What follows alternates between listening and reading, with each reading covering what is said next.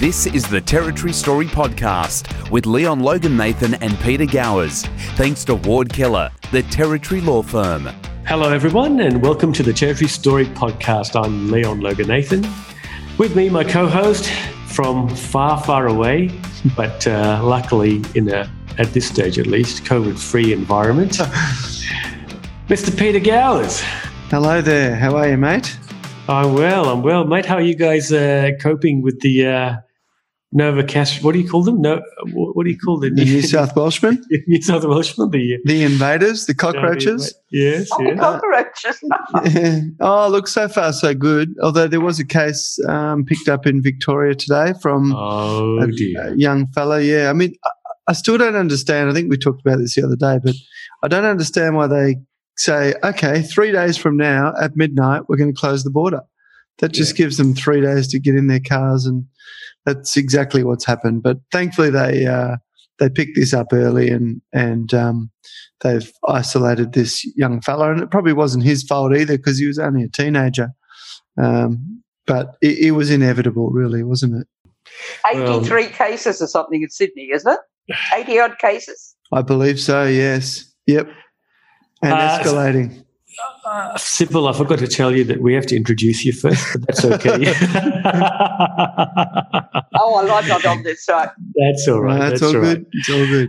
Uh, let me introduce to you, Peter, and to our audience, Sybil Close, the mother of Stephen Close, who was uh, a guest on our podcast a, a number of podcasts ago.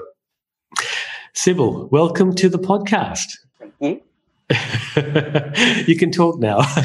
Okay, I can talk now. Okay.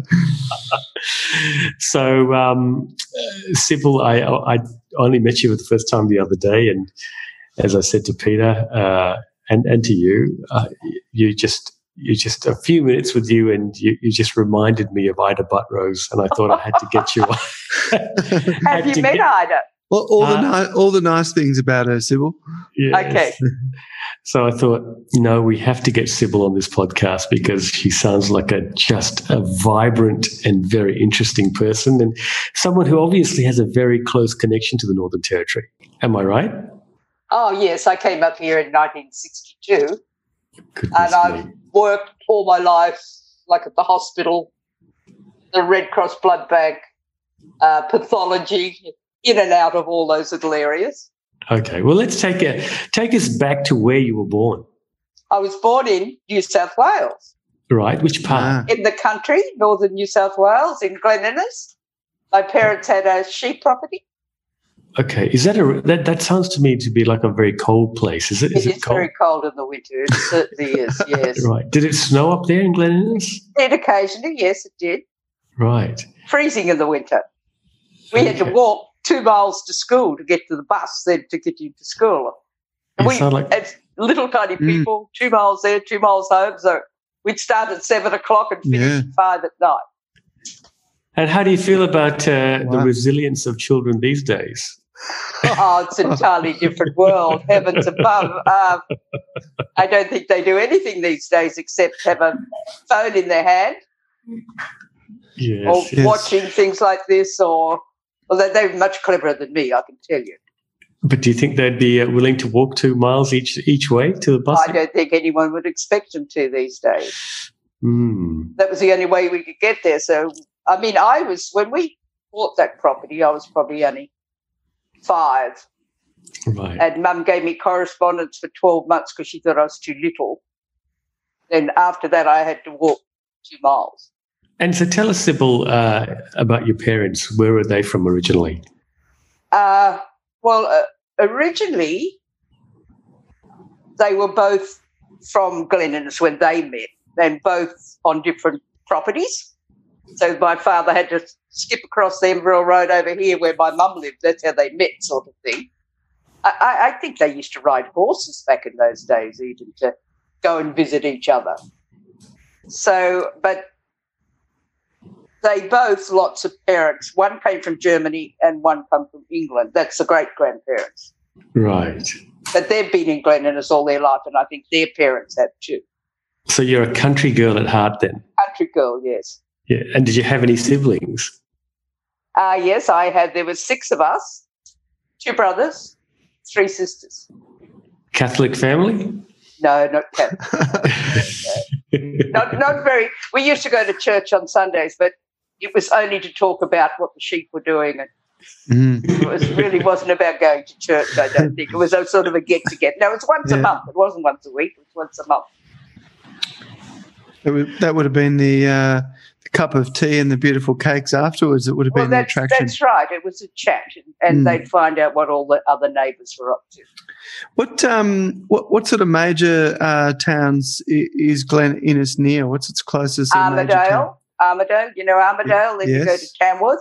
Yep. The other way, you'd go to Inverell through that way. Yeah, and otherwise you'd go up to uh, up to Toowoomba and then to Brisbane, sort of on the edge there, yeah, on the highlands.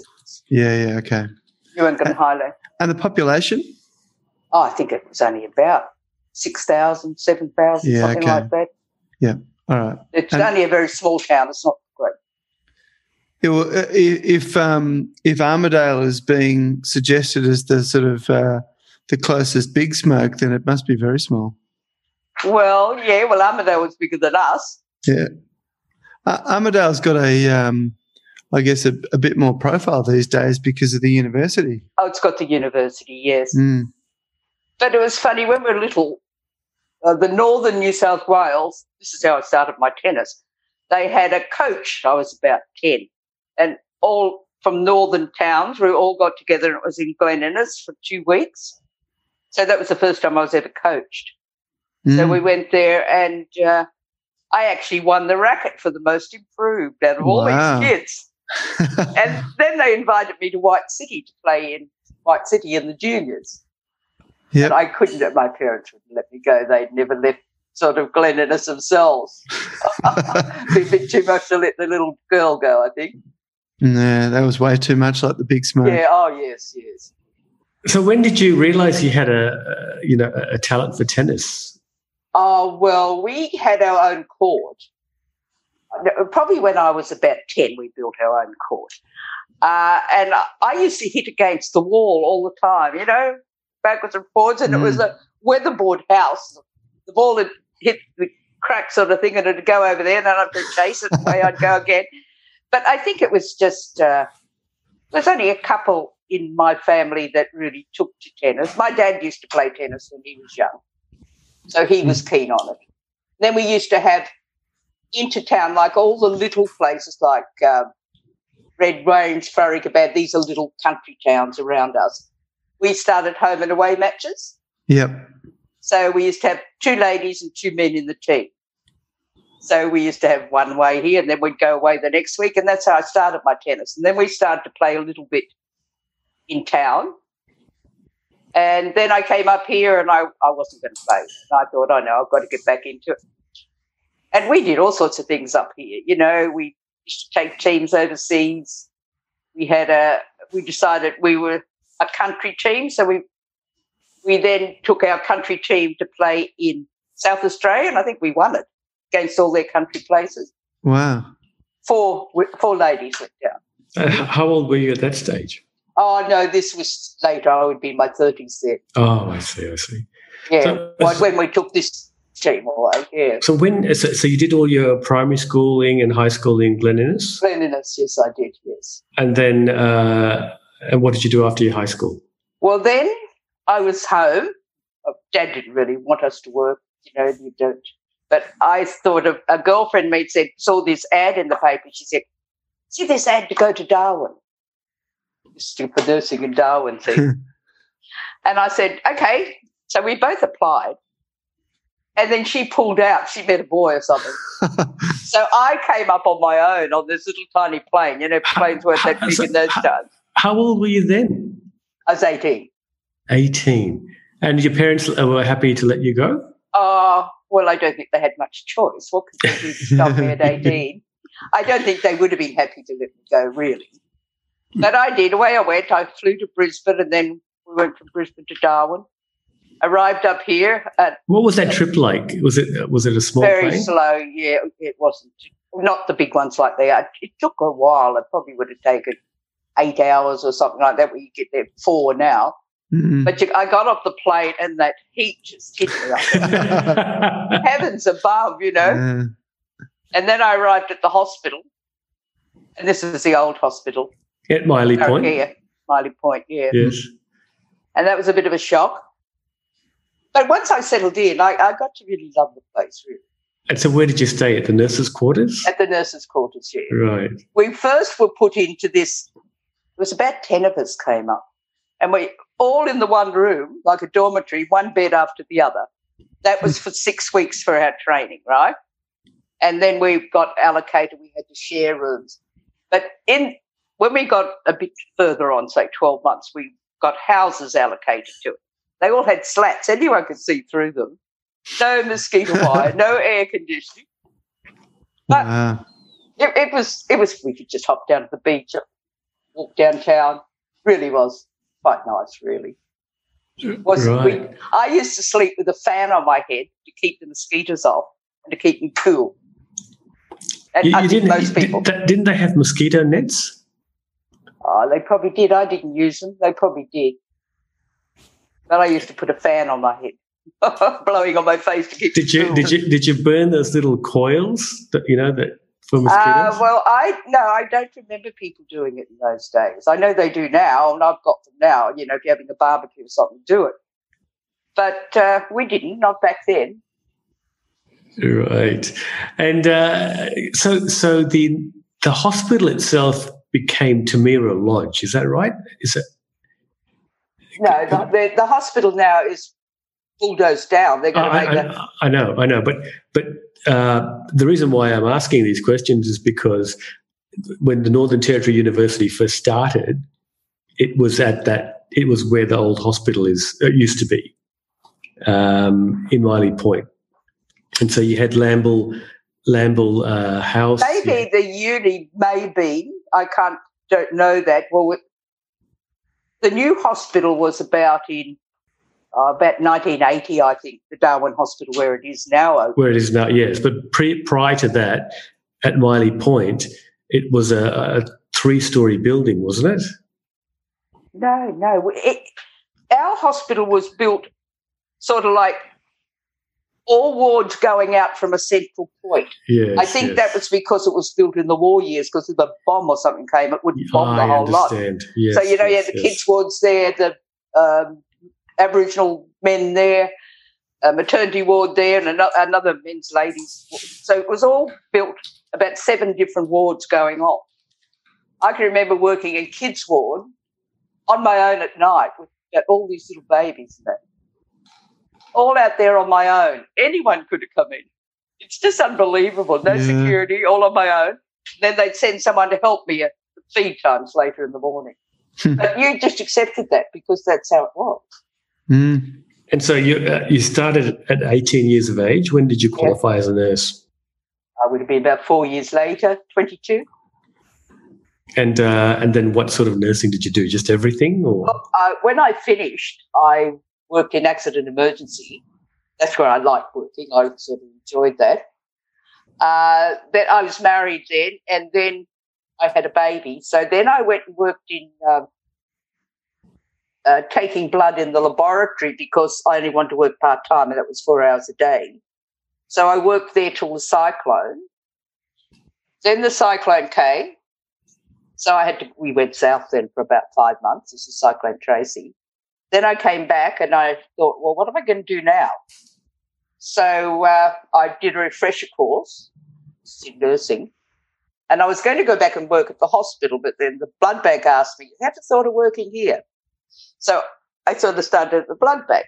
Mm. So then I worked there for 20 years. right? And Wow. after that, I went back to pathology. So let's just rewind back. You, you added a husband in there just by randomly. Uh, who, who was this guy, and how did you meet him?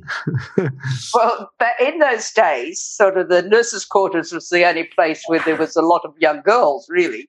So, you know, all the Christmas parties, all the bank parties and all that, everyone was sort of invited. This is the way it went. And I think I was at one of the bank parties. It must have, must have went as a group, you know, the nurses. And my, he's my ex-husband now, but he saw me at one of these parties and he asked one of my, he knew one of these girls I was with, and asked her to introduce me. That's how I met him. This is this is Alfred Snow. Uh, sorry, Alfred Close. Close. Alfred Close, yes. Alfred, uh, otherwise known as Snow. Snow, that's correct. Now, how did he get that name? I think he was a blonde-headed boy. I would say very, very good, very good sports person. He was. In what? He was the captain, coach, captain and coach of the footy Waratah Football Club when I met him. Right. So our lives sort of. Then I started playing tennis. Was all in sport. Then the Waratah Club we'd go to after like tennis on Saturday. I had to request every Saturday off to play tennis at the hospital because they weren't going to give Ah. me Saturdays off. Yeah, yeah. So we'd all go to the club and we'd take nibbles, and that's just where our life sort of existed.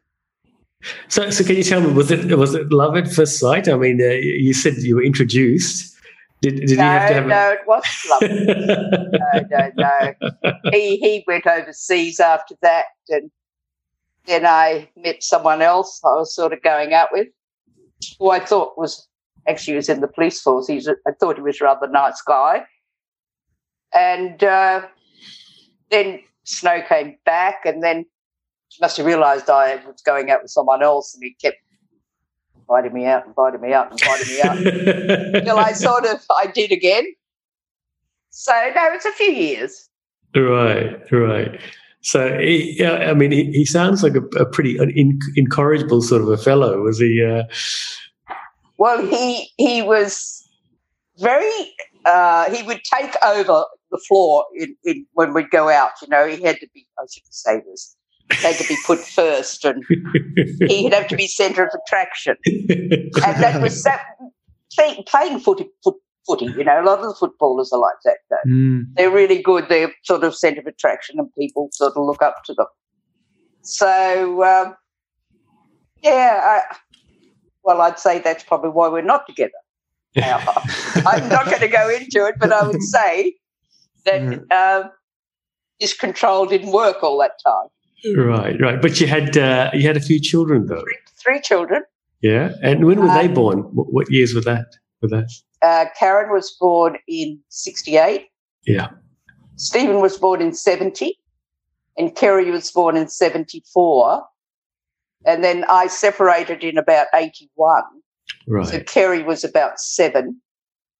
Uh, Stephen would have been about 11 and Karen would have been about 13. Okay. And were you a nurse at the time? I was working part time at, I think I was working part time at the Blood back then. Oh, I see. I see. So, what made you change careers? Like, I mean, you were Cyclone Tracy happened. By the way, can we just talk about Cyclone Tracy? Where were you at, at that time?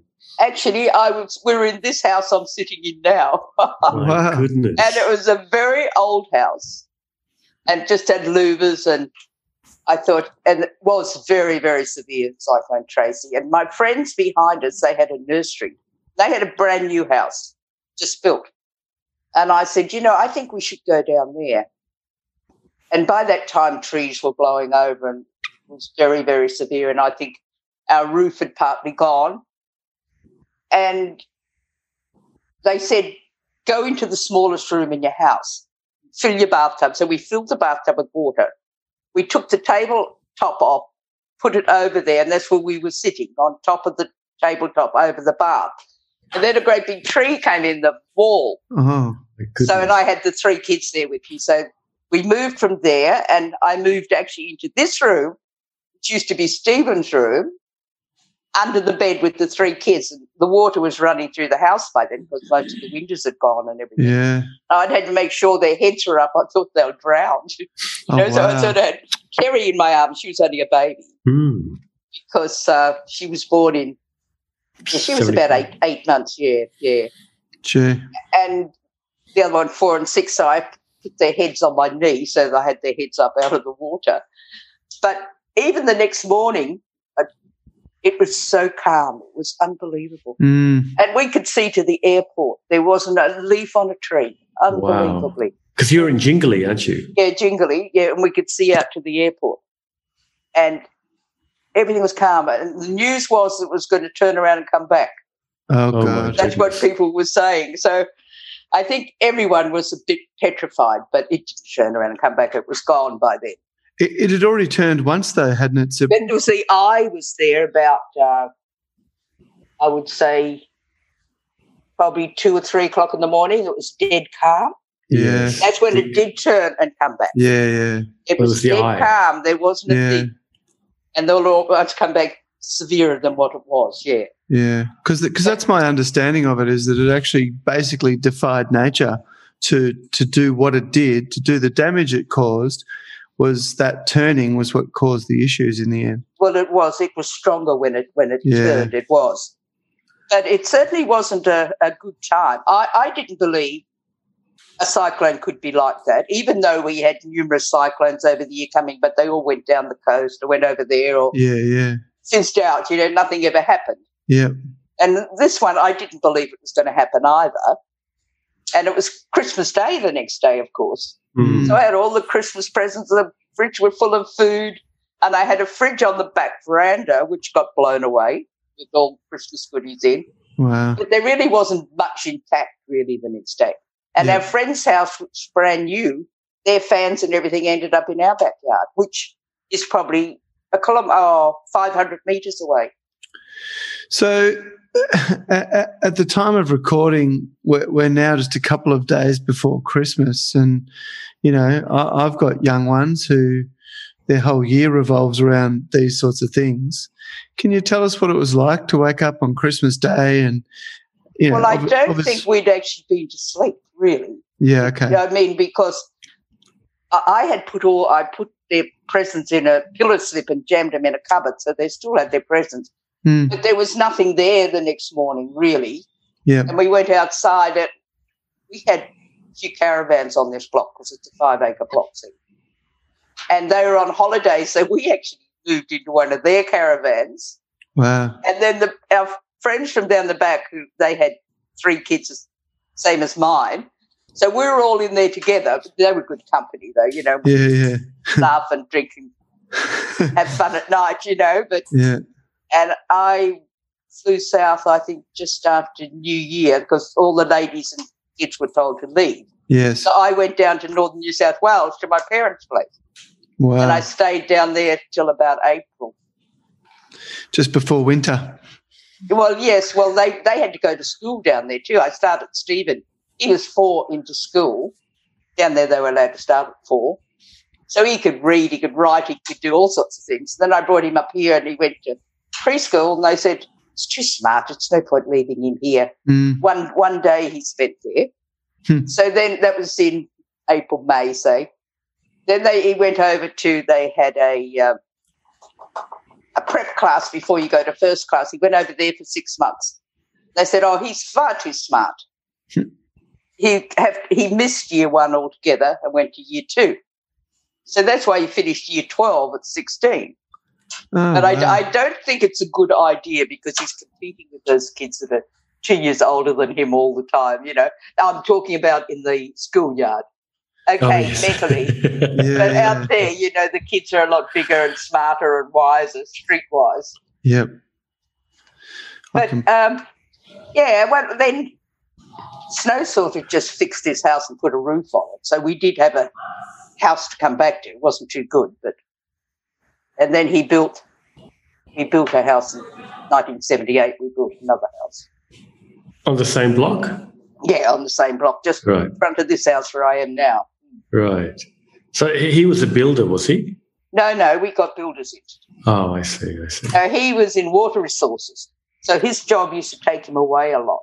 Right. uh, you know, looking for new water places or whatever we're going to build dams in the territory or whatever they're going to do. And he used to bring home every pet under the sun. We had a camel, two donkeys, two emus, rabbits, chooks, but he was never here to look after them. So who had to look after them? He had a camel. A camel. He used to ride the camel.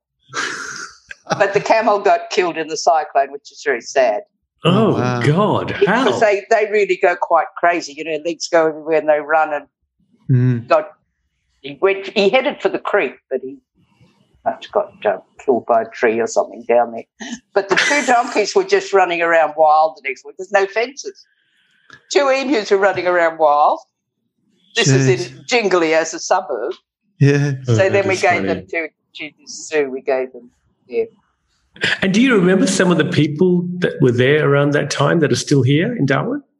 Uh, there's not many of my friends that are still here.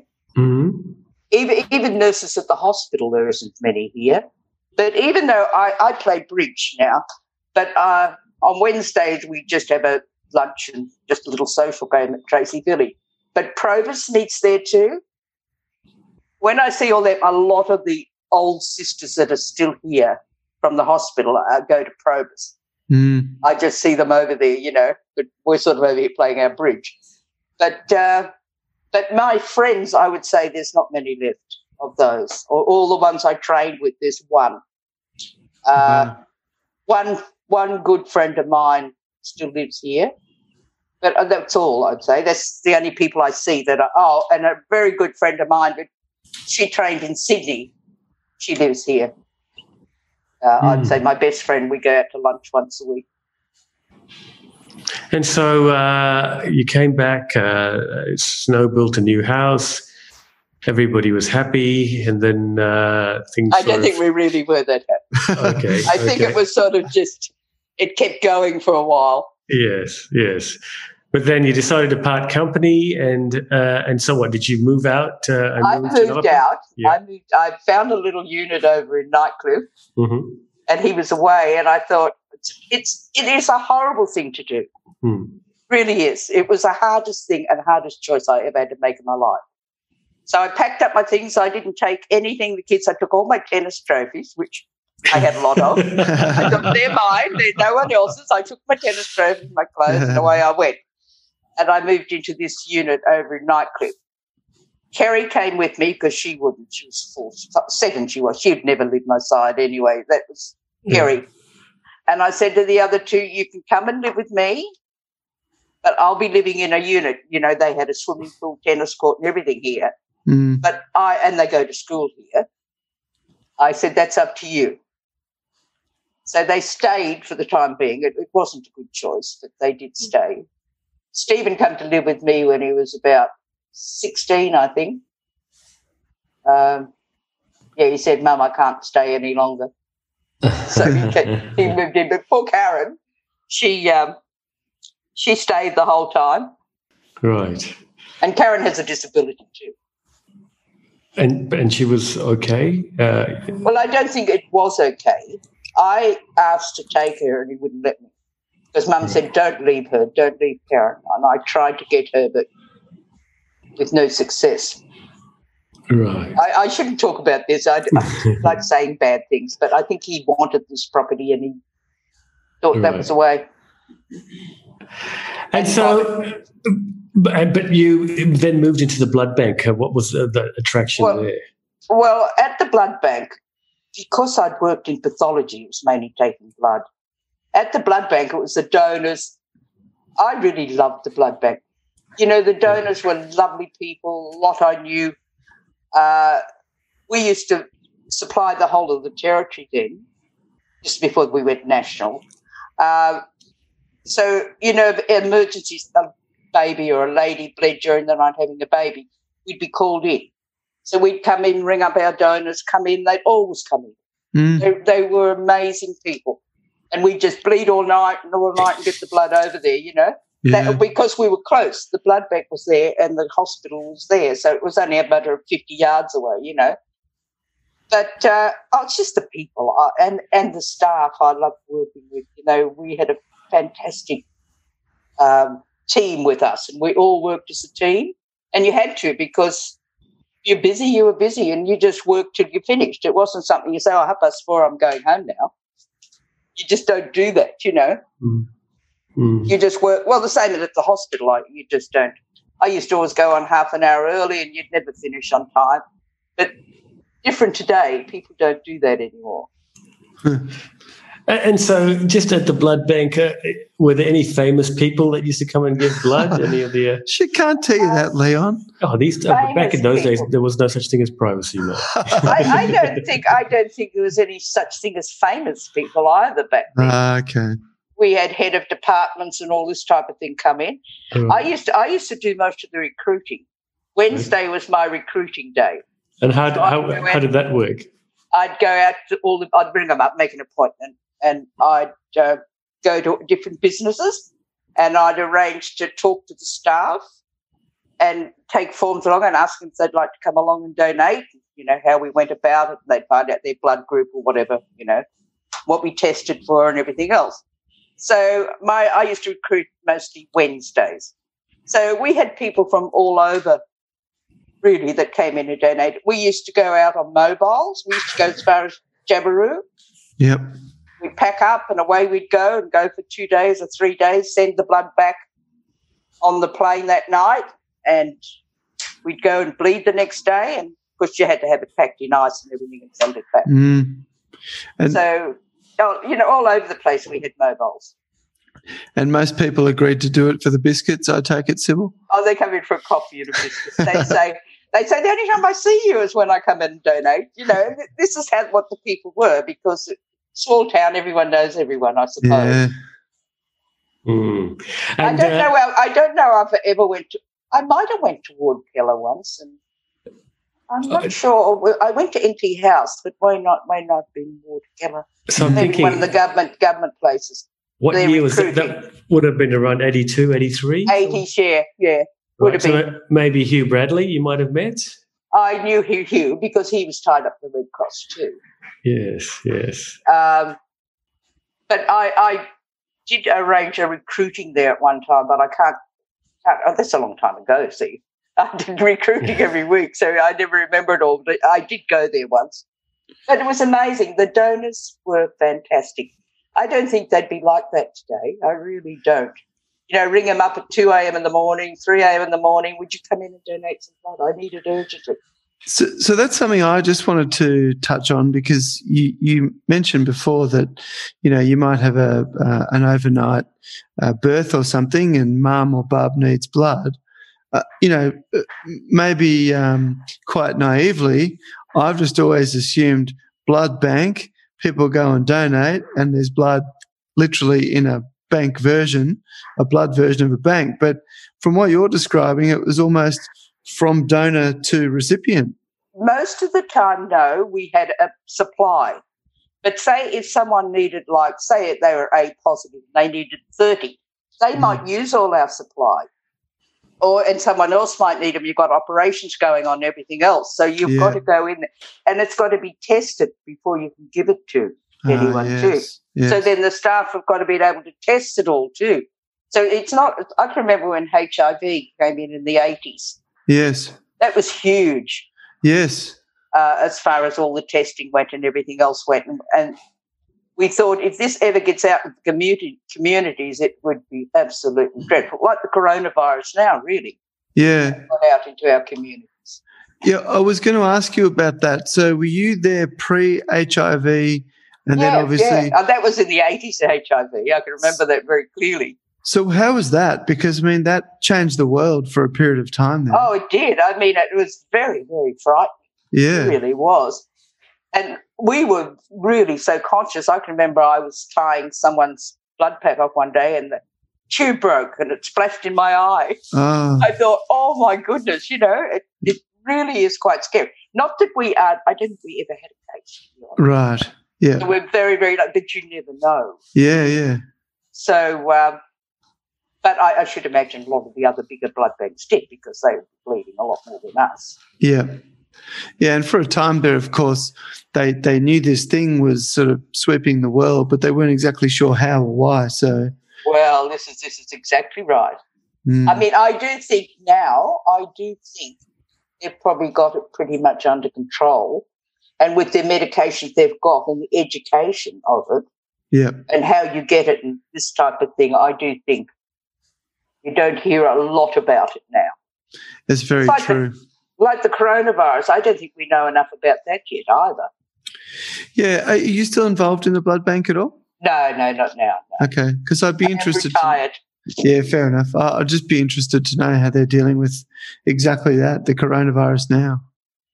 Well, that'd be a diff- well. They wouldn't be able to donate if they got a cough or a sniffle or anything like this. Mm. You, you got certain rules and regulations, or temperature, or uh, well, well, we're lucky in Darwin because it doesn't affect our population. Yeah. Down south it would. I, I don't know quite how they would manage, to be honest. Mm. We'd have a lot of people off their panel. I should imagine that wouldn't be able to donate for a while. And historically, Sybil, is the NT able to uh, produce enough blood through donors to cover its requirements? Well, we used to, but now it's national. National. So we're sort of tied up. Western Australia and Northern Territory are tied up together. Yeah. So where we used to go in and bleed all night, now you'd ring up uh, Perth, say, "Would you send us up 12 O negatives or 20 A positives and or something like this?" Or if we had anything to spare, we'd probably give it to them too. Mm. That's where it's sort of uh, you don't have the same emergencies like we used to have. Right. We used to. It could be in Gove. It could be in Alice Springs. We used to. Would be in Katherine. We used to supply the lot. Mm. So it was sort of huge. I had a friend involved uh, in the logistics side of this, and he explained to me uh, once upon a time that, yeah, because when you talk about, uh, you know, blood requirements, and if you're needing to get blood from Perth, for example, uh, in the case of an emergency, um, it was amazing just hearing how quickly they can get these. Uh, uh, to get these uh, donations to be moved around the country. Well, see, they're two hours behind us too, which is good. Uh, and then once they got it to the airport, it'd be packed up with the ice, put on the airport, and then we'd, as soon as the plane landed here, we'd go and collect it. Mm. So you know, you're probably within eight hours, you'd probably have it. yeah, wow. which is pretty good. But then if we're bleeding it here, it's still got to be tested. So, you know, it's probably within that same amount of time to get it to that person too. Yeah, right. But we would we would probably still be bleeding excess here if we're still getting it from Perth too. That's Yeah, only okay. just help us through. Yeah, yeah.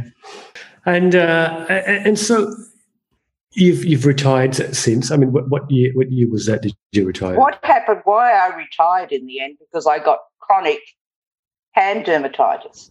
Mm. That's what put me out. And it was so bad. It just itched 24 hours a day. Went on and on and on. From what though, Sybil? From the trolley I was using, nickel, it's from nickel. Ah. Trolley I was using, because I was working in um, um, pathology then. The trolley I used to go from patient to patient, wash your hands on the trolley, wash your hands, you know, wash your hands Yeah, everywhere. You yeah. look sideways in hospitals these days. So your hands get moist, and I must absorb the nickel. Wow. So that for about 15 years, it was so bad. I said, Look, I don't think I can bear this any longer. This is just really getting at me. And I was going to a, a top specialist in Brisbane.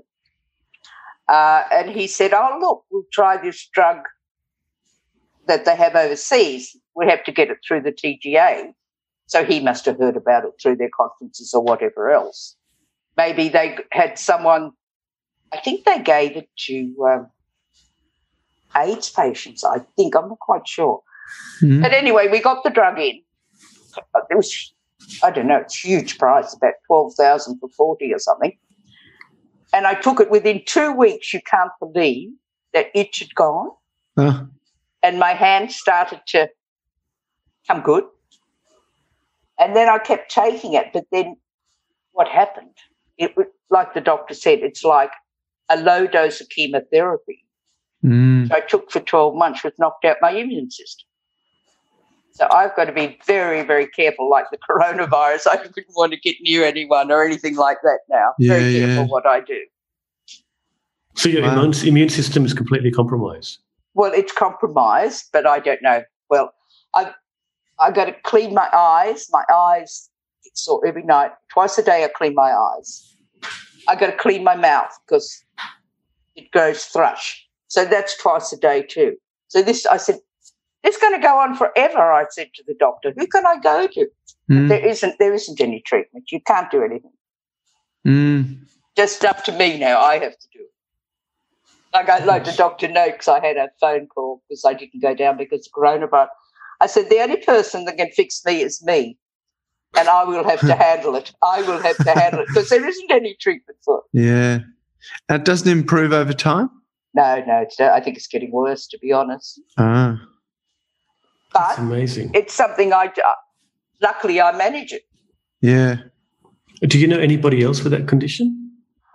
I don't know personally anyone else, but when I remember working at the hospital, this is years ago, I remember we used to have these very sick old patients, and I used, used to clean their mouth all the time. But they call this Sjogren's, Sjogren's, which I had never heard of, which now that's what they say, this immune thing, it's Sjogren's disease.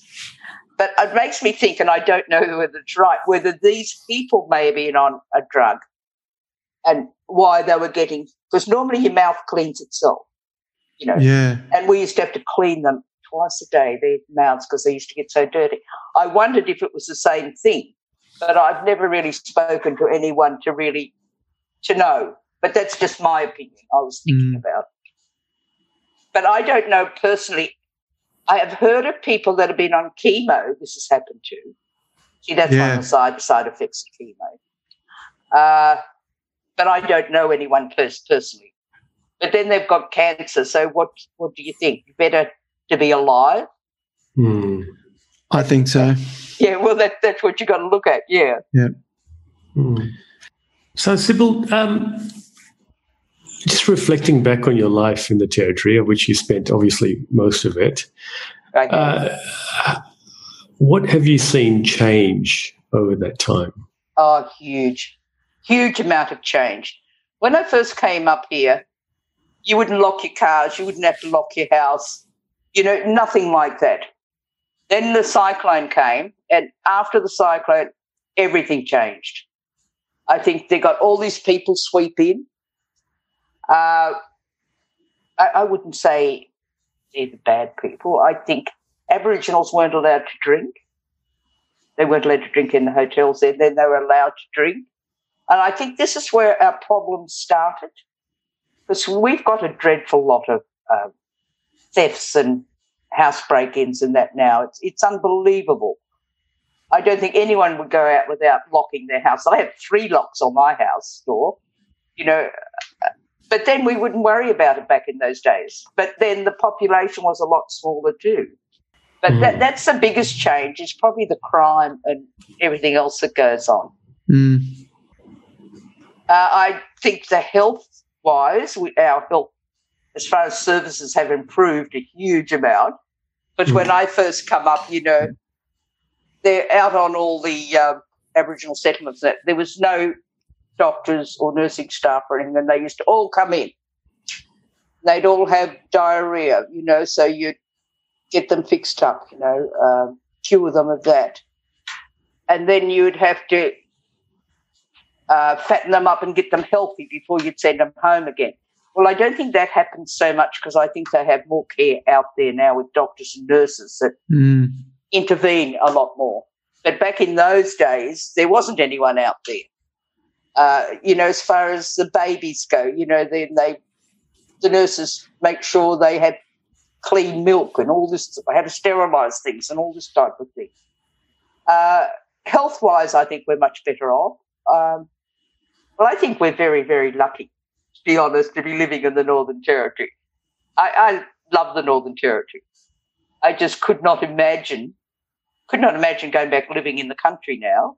Mm. Um, and even the cities are probably too big for me, I would say, you know. I, I got a daughter that lives in Brisbane.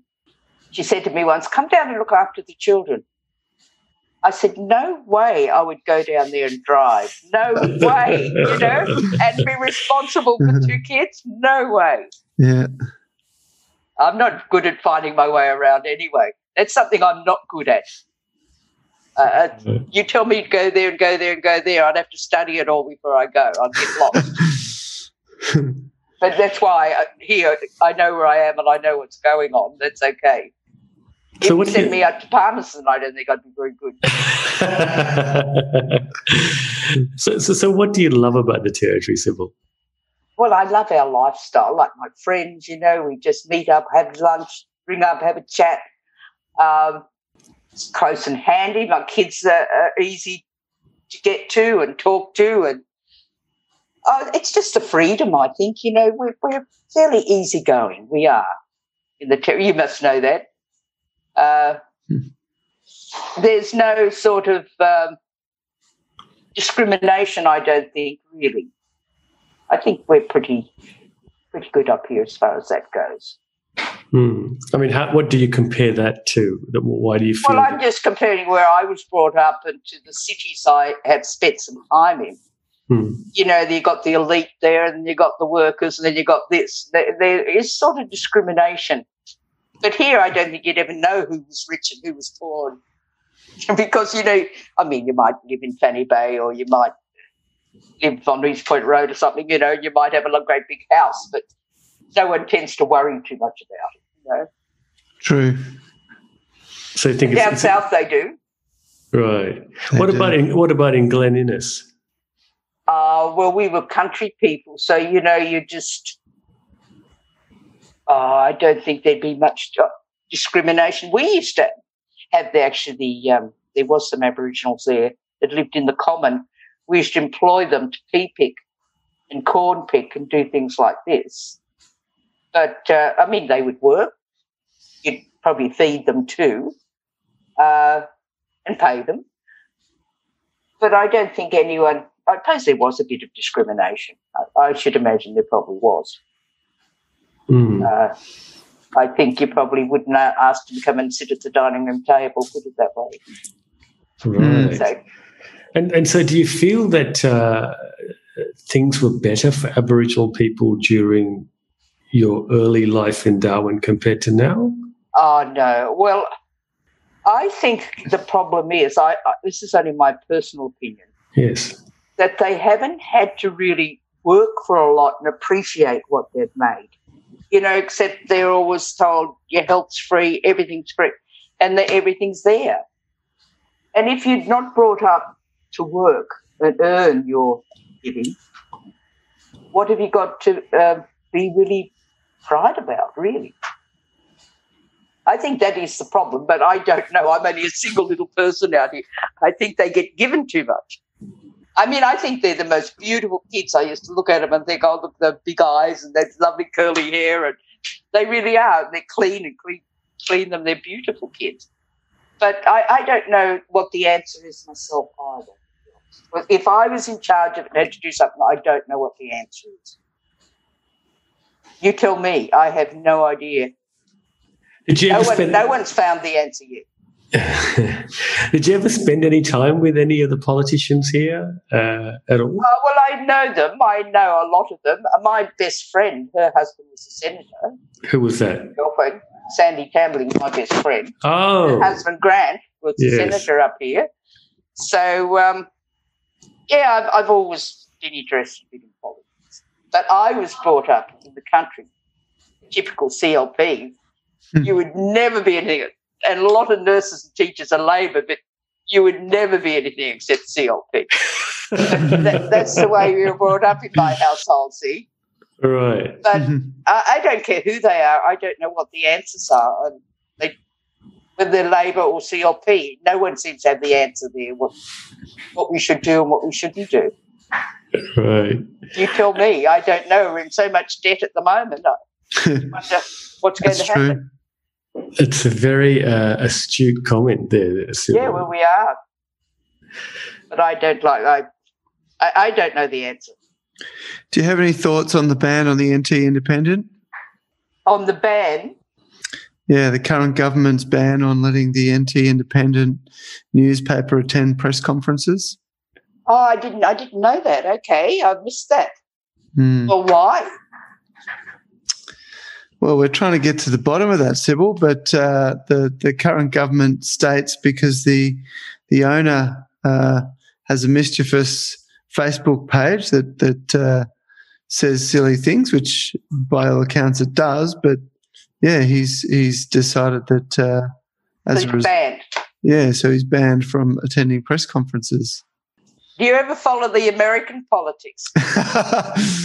well, then you would then you would have some problems. Mm, yeah, it, it, it does. It does smack of that. That's that's one of the things that uh, I- I think about a lot. Is Well, we've just gone through four years of that. it could be spreading. See, this is the Mm. thing. It starts no matter where it is in the world, and these things spread. Yeah, But I, I hadn't heard that. But that's ridiculous. If you can't have free speech, what can you have? yeah. You're Well, absolutely you're, right. you're singing to the choir here. Well, I just think everyone is free. I don't care what their opinions are. I mean, I, I don't know whether I've had any really close friends in the Labor Party, but I would uh, I would understand that. It wouldn't say I'm not your friend, which you know Yeah, what I mean. I'm not Yeah. like that. I think it doesn't matter who you are, you're entitled to have your own opinion on. On Sybil, you you, you mentioned earlier on in the conversation that uh, uh, one one side of your family is German. yeah, and the other, Now, we know that uh, Snow's either both one or both sides are German, very German. yeah, Uh, your, your, even your surname K L O S E is, Yeah. is definitely German. Uh, did you ever have any? Um, was there ever any discussion or commentary about your German heritage in the context of World War II? not as far as we were, but I think there where Snow come from, that all those South Australian gens, there was a dreadful lot of talk. We weren't, no. Right. My, my I was Hamel before I got married. Oh, That's a Mm. German name at Hamel, but none of those. We didn't uh, live in groups like like how the Germans sort of lived in different towns, like the Barossa Valley, and Mm. get the other names of towns where they all grouped together. Hahndorf. Hahndorf, yes, yes, that's right. There's a lot of them down there. That doesn't But- sound German at all. Uh, but I wouldn't. They they were a lot closer than like my family. Had never mentioned whether they're German, English, anything else. Mm. I just know my great great grandfather came from Germany. That's all I know, and they were Mm. worked on the land, so they came out here as farmers. So you know they didn't come out here to to form a little town for themselves or anything, you know. So, but Mm. I think that's why they had the problem in World War Two in in those towns in South Australia. Yeah. But I, I never spoke about. I'd never thought about it because if I meet people, whether whatever nationality they are, I meet them as they are. They're nice people. I like them, so it doesn't really matter to me whether they might be Italian, they might be from Greece or wherever they're from. I've met Mm. some lovely people from all those places. Hmm. Well, it sounds like you've uh, you've lived a, a very interesting life, Sybil, and um, you know, growing up, or, or at least you know, learning, uh, living in the territory in the '60s and '70s, uh, sounded like it was Very, really fun times. Very, very intriguing place. But I still think we're better than anywhere else. That, that's how much it has grown on me. I mean, with my sport and my children, and I could manage it all and work, and everything sort of fit into place, you know. Yes, yes.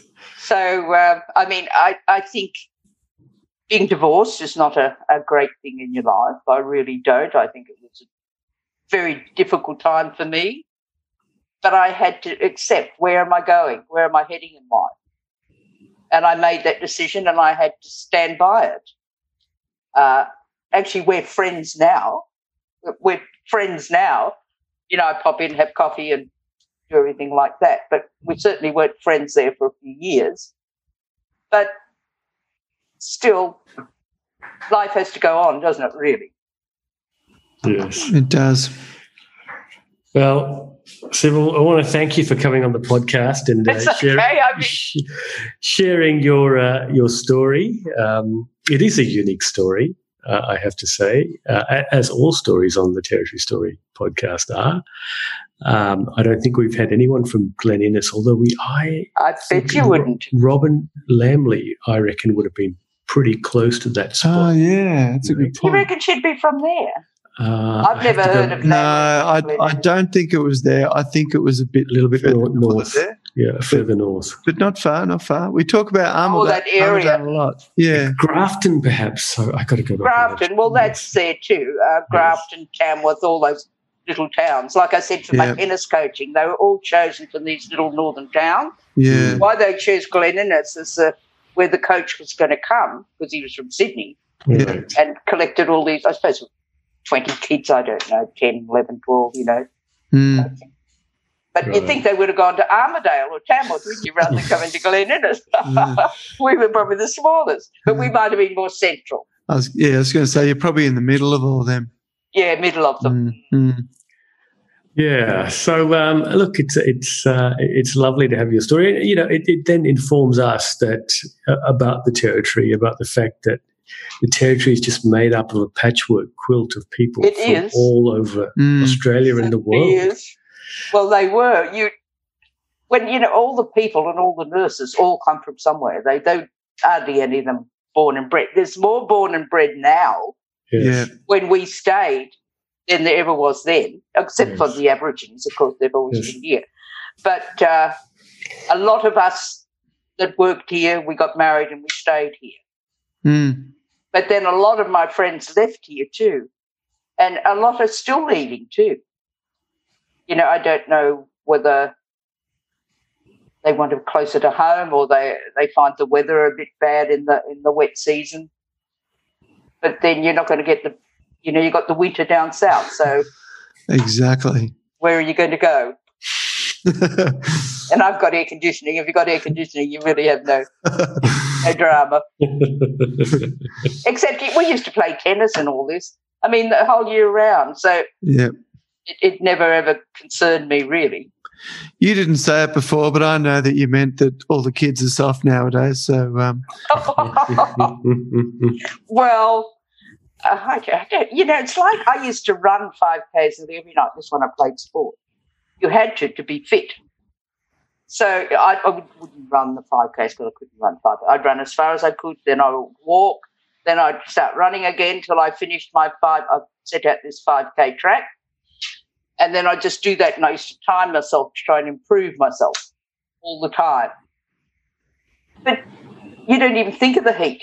You really, you know, if you're playing sport, I mean, even playing tennis, I used to get so sunburned in tournaments when you used to have to play all the time, and I used to get cold sores every weekend after a tournament. I had these cold sores, you know, the, the Hmm. heat and the blisters. But uh, I, I think the kids today, they probably play in the cool of the afternoon rather than playing in the heat of the day mm, because people are so conscious of being sunburnt now, you know, putting on sunscreen. We never wore sunscreen.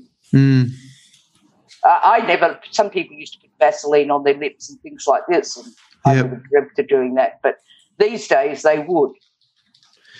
yeah, they used to, um, back where I came from originally, they used to put uh, baby oil on their skin before they'd go to the beach.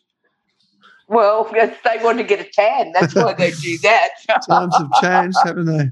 well, I used to, we used to run down from where I used to, from the hospital. We used to have nurses walk down to the beach, like, you know, broken shifts. I'd go down, sunbake for a couple of hours and run back again. Wow. But we used to put oil on too to make it get a nice tan. Yeah. But it amazes me. Here I am, my age, and I've got no cancers. Mm, yeah, that is amazing. That's a good It's thing. amazing. It is so amazing. And I Mm. had really fair, like when people say, "You've got skin, peaches and cream. What are you doing up here?" But it didn't. It didn't affect me. But anyway, so that's that's probably luck, or probably in my genes. well, thank you, Sybil. I'll uh, I'll hand it over to Pete. Okay. Thank you, Sybil. Appreciate your time. That was Thank Sybil you. Klose on the Territory Story podcast.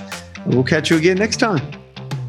You've been listening to the Territory Story podcast with Leon Logan Nathan and Peter Gowers.